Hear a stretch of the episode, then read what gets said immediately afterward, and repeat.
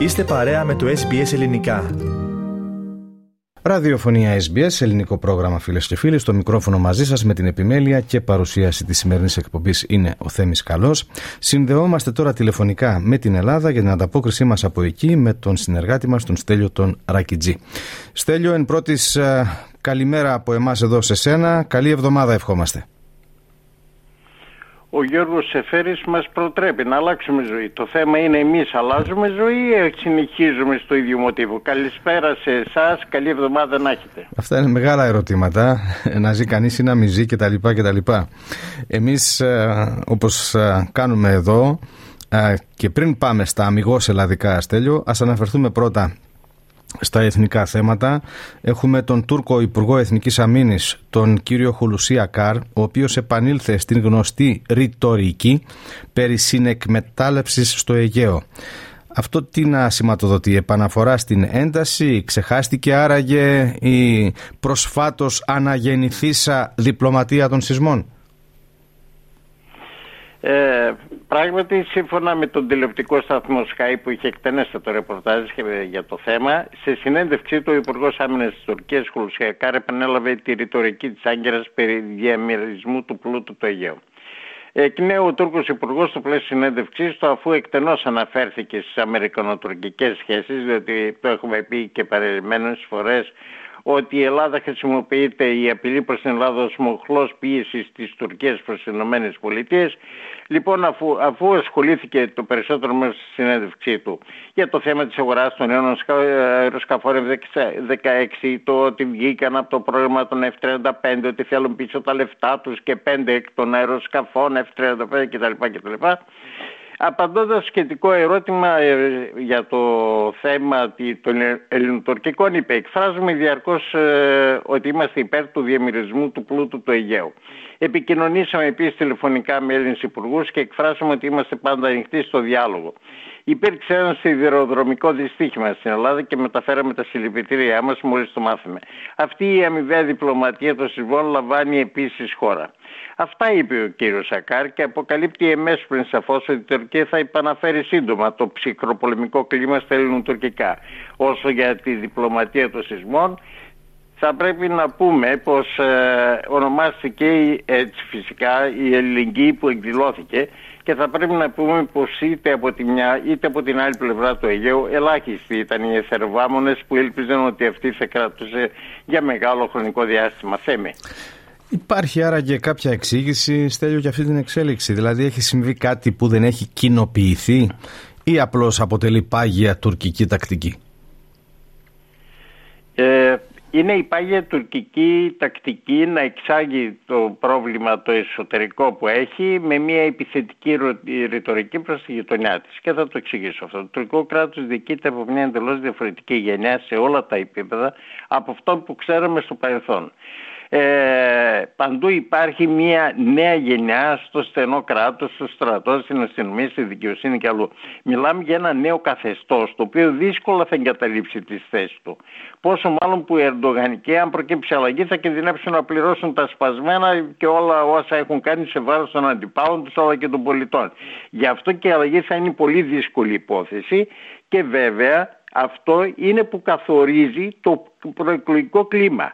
Δηλαδή η Τουρκία θα ξανααναθερμάνει την επιθετικότητα προς την Ελλάδα γιατί ήταν ένα αφήγημα που είχε επί μεγάλο χρονικό διάστημα διαμόρφωσε ολόκληρη πολιτική και διαμόρφωσε και ένα φανατικό ακροατήριο σε ανθρώπους ιδιαίτερα της Ανατολής που δεν έχουν σχέση αν θέλεις με τον ελληνικό πληθυσμό δεν έρχονται σε επαφή με, το, με αν θέλεις τόσο πυκνά με τον, έξω, με τον έξω κόσμο από την Τουρκία και όλο αυτό το μυθευμά θα πρέπει να διατηρηθεί, να συντηρηθεί. Άρα δηλαδή είναι εκ του νου κάνευ ότι θα επανέρχονταν σε αυτή την κατάσταση. Επίσης εκείνο που ενοχλεί και θα, και θα το δούμε στην πορεία είναι ότι εφόσον και τα δύο κόμματα ισχυρά αν θέλεις της, ε, της ε, Τουρκίας και ο κύριος ε, Ερντογάν από τη μία και από την άλλη πλευρά ο κύριος Κιλιτζάρογλου βρίσκονται απέναντι σε μια υπόθεση που σημαίνει ότι θα πρέπει να έχουν τους Κούρδους κοντά τους. Άρα, εάν έχουν τους Κούρδους κοντά τους κλείνει τουλάχιστον μέχρι τις εκλογές ένα μεγάλο μέτωπο προς τα εκεί. Πρέπει όμως να συντηρηθεί ένα άλλο μέτωπο. Και αυτό είναι η Ελλάδα. Γι' αυτό ακούσαμε αυτά που ακούσαμε από τον κύριο Ακάρ. Θέμη. Λοιπόν, για να έρθουμε τώρα στα αμυγός ελλαδικά θέματα, όπως εξάλλου προειδεάσαμε και τους ακροατές μας με τον πρόλογό μας. Θέλω πρώτα να ξεκινήσουμε με την διερεύνηση του τραγικού δυστυχήματος στα Τέμπη. Πολλά στοιχεία φτάνουν στην κοινή γνώμη ως τα ντοκουμέντα του απόλυτου χάους όπως περιγράφονται. Έχεις να μας προσθέσεις κάποια νεότερη πληροφορία του τελευταίου 24 ωρού. Ε, θα μπορέσω, μάλλον θα επιχειρήσω να διαχωρίσω αυτό το οποίο άγγιξε ε, στην εισαγγελική έρευνα και στα ηχητικά ντοκουμέντα. Ε, σε ό,τι αφορά την εισαγγελική έρευνα πρέπει να επισημάνουμε πως ξεκίνησε και δεχόμενη πανταχώθεν πειρά λόγω της καθοδήγησης που εμείς πριν σαφώς, ε, σαφώς επέβαλε ο κύριος Μητσοτάκης στον εισαγγελέα του Αίου Πάγου κύριο Ντογιάκο με τη γνωστή επιστολή που το απέστειλε και δόθηκε στη δημοσιότητα που ήταν ενδεικτικό μιας παρέμβασης στην δικαστική εξουσία. Αυτό κάτω από άλλες συνθήκες θα είχε ανεβάσει ε, τον πολιτικό κόσμο στα κάγκελα. Βέβαια αντιδράει ο, αντιδράνε οι πολιτικοί, αντιδρούν τα κόμματα, δεν αντιδρούν τα μέσα ενημέρωσης, το αφήνουν το θέμα στην ηρεμία τους. Ε, υπάρχει μια προκάλυπτη παρέμβαση στη δικαιοσύνη, έτσι τη χαρακτηρίζουν επιφανής ε, νομική της χώρας, ο κύριος Σεβαστίδης, πρώην πρόεδρος της Ένωσης Δικαστών και Εισαγγελέων, ο κύριος Μαντζουράνης, επιφανής δικηγόρος, ο κύριος Μπέσκος, πρόεδρος του Δικηγορικού Συλλόγου Αιγείου, ο κύριος Κλάπας του Δικηγορικού Συλλόγου Πειραιά, πρόεδρος, ο κύριος Κούγιας, γνωστός ποινικολόγος και πολλοί άλλοι. Ζητούν δηλαδή να μην υπάρχει ανάμειξη καθόλου του κ. Ντογιάκου και μάλιστα ζητούν να παραιτηθεί ο κ. Ντογιάκος εντελώς από την υπόθεση πρώτον γιατί ο γιος του ήταν σύμβουλος του κ. Κώστα Καραμαλή του παραιτηθέντος Υπουργού αλλά ταυτόχρονα γιατί ο κ. Ντογιάκος είναι σε μία, έχει επιπέσει σε αυτό το σφάλμα να δεχτεί επιστολή που θα έπρεπε να την είχε γυρίσει αμέσως πίσω. Τα ηχητικά δοκουμέντα από την, από την άλλη πλευρά είναι θέμα δικαστηρίου και όχι τηλεοπτικής δίκη με στόχο να μετατοπιστεί ο φακός εστίασης από το δάσος στο δέντρο. Δηλαδή, τι μας δείχνουν τα, ε, τα ηχητικά ντοκουμέντα, αυτό που αν θέλεις από την πρώτη στιγμή φάνηκε ξεκάθαρα ότι ο σταθμάρχης της Λάρισας δεν έπρεπε να ήταν σε αυτή τη θέση που ήταν. Ναι, αλλά δεν τον έβαλαμε εμείς τον σταθμάρχη της Λάρισας, τον έβαλαν αυτοί που σήμερα προσπαθούν τον προπυλακίζουν αν θέλεις εντός εισαγωγικών η λέξη ε, μέσω της δημοσιοποίησης όλων αυτών των στοιχείων κτλ. Πράγματι μας πείθουν ότι έτσι έχουν τα πράγματα αλλά δυστυχώς δεν είναι μόνο αυτοί οι διάλογοι, είναι και άλλοι διάλογοι που έγιναν εντός του Κοινοβουλίου και υπάρχουν πολλά άλλα πράγματα. Έγιναν διάλογοι μεταξύ δημοσιογράφων και εδώ είναι τα απίστευτα που ακούσαμε ότι έπρεπε να γίνει μια θυσία και πάλι για να φτιάξουν τα πράγματα. Δεν το ήξερα δηλαδή ότι πρέπει να θυσιάζουμε κόσμο και οι φυγένειες θα πρέπει να συγκρίνουμε το μάτι με τα τέμπη, άλλη χειδαιότητα αυτή και δεν πρέπει ένα κολοτρένο, είπε και κάποιος άλλος, να χάσει η Ελλάδα το τρένο της εξέλιξης και με το τάξη στην εξουσία. Δηλαδή, εκατόμβες νεκρών γιατί, γιατί να μην χαθεί εξουσία, δεν το κατάλαβα αυτό. Η τραγουδία στον Τεμπόν πραγματικά, αγαπητά Θέμη, ανέδειξε πλήρως τη μονομέρεια την αλαζονία των ισχυρών της δημοσιογραφίας. Έθεν και κήθεν. Και από τη συμπολίτευση και από την αντιπολίτευση. Εμφανίζονται πραγματικά ως εκπρόσωποι κομμάτων και δεν εμφανίζονται ως δημοσιογράφοι για να στηρίξουν με ντοκουμέντα αυτό το οποίο υποστηρίζουν. Άναρθρες κραυγές και προσπάθεια να υπηρετήσει ο καθένας ως εκπρόσωπος τύπου και όχι ως δημοσιογράφος ως εκπρόσωπος τύπου κόμματος να εκπροσωπήσει τη μεν ή την άλλη άποψη. Αυτό είναι το θλιβερό και το πλέον τραγικό. Θέμη. Ανέφερες προηγουμένως τέλειο το όνομα του Κώστα Καραμανλή, του τέος Υπουργού Μεταφορών, προσφάτως παρετηθέντος. Γίνεται πολλή συζήτηση εάν θα είναι ξανά υποψήφιος στις εθνικές εκλογές με το κόμμα της Νέας Δημοκρατίας ασφαλώς στο νομό Σερών τι λέγεται τελικά; Νομίζω αρχικά ε, υπόθηκε ότι θα είναι υποψήφιος. ακούστηκε ότι έκανε και μια δήλωση στην εφημερίδα Τα Νέα στον δημοσιογράφο Γιώργο Παπαχρήστο ότι δικαιολόγησε δηλαδή για τους λόγους που θα είναι υποψήφιος. Εν τέλει ακούγονται όμως φωνές συναδέλφων των βουλευτών της Νέας Δημοκρατίας που το καλούν να διευκολύνει το κόμμα και την παράταξη και τον Πρωθυπουργό απο, αποχωρώντας να μην είναι υποψήφιος. Εν τέλει τι συμβαίνει;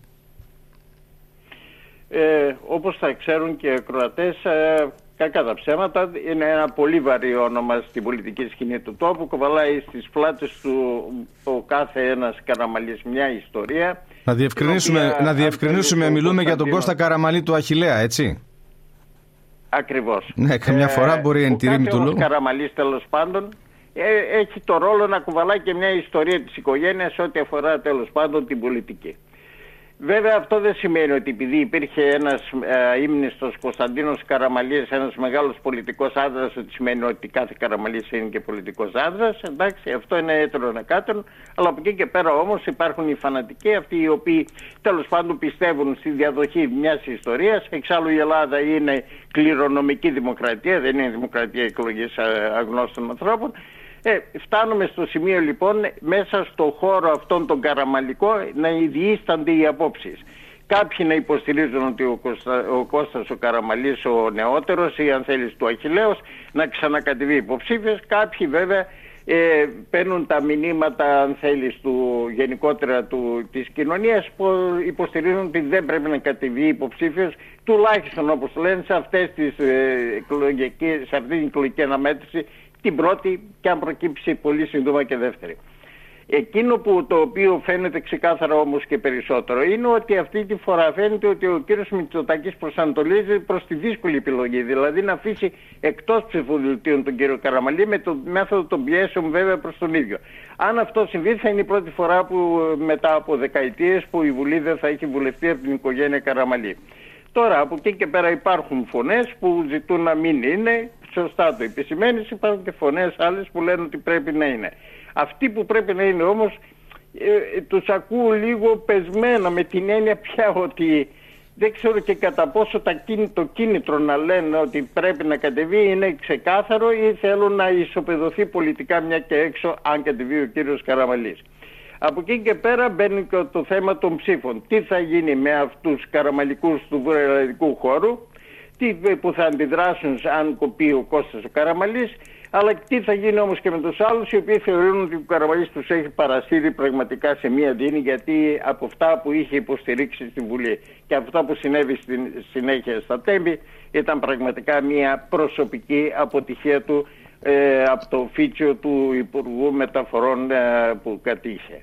Ε, επομένως βλέπουμε και, και, και, κρίνουμε στη συνέχεια. Θέμη. Τώρα είπες για αναβρασμό της κοινωνίας προηγουμένως.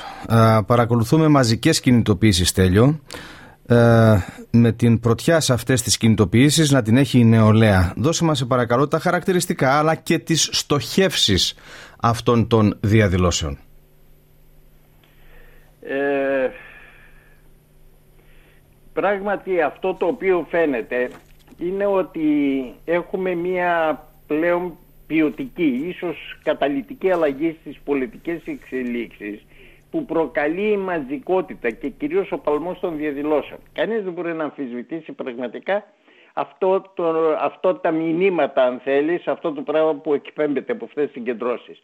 Η τεράστια συμμετοχή στις απεργιακές κινητοποιήσεις, ε, με τις συγκεντρώσεις στις μεγάλες πόλεις της χώρας να είναι οι πολυπληθέστερες στις τελευταίες δεκαετίες είναι ενδεικτικό ότι δεν υπήρξε περιφέρεια και είναι χαρακτηριστικό μάλλον να πω ότι δεν υπήρξε περιφέρεια της χώρας που στις μεγάλες πόλεις της να μην πραγματοποιήθηκαν μαζικές συγκεντρώσεις θυμίζοντας τις αντιδράσεις και τις συγκεντρώσεις που γινόταν τότε στην εποχή των μνημονίων δηλαδή το πώς αντιδρούσε τότε ο κόσμος σε εκείνη την πτώκευση της χώρας.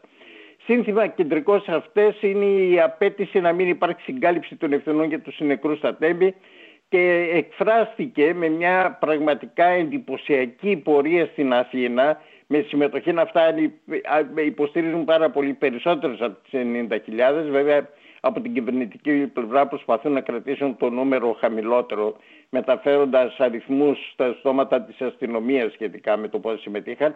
Πάντως ήταν εντυπωσιακότατη αυτή η συγκέντρωση τουλάχιστον σύμφωνα με πληροφορίες που είχα από άτομα που συμμετείχαν σε αυτή ως δημοσιογράφοι που παρακολουθούσαν δηλαδή την, ε, την πορεία όλη αυτή.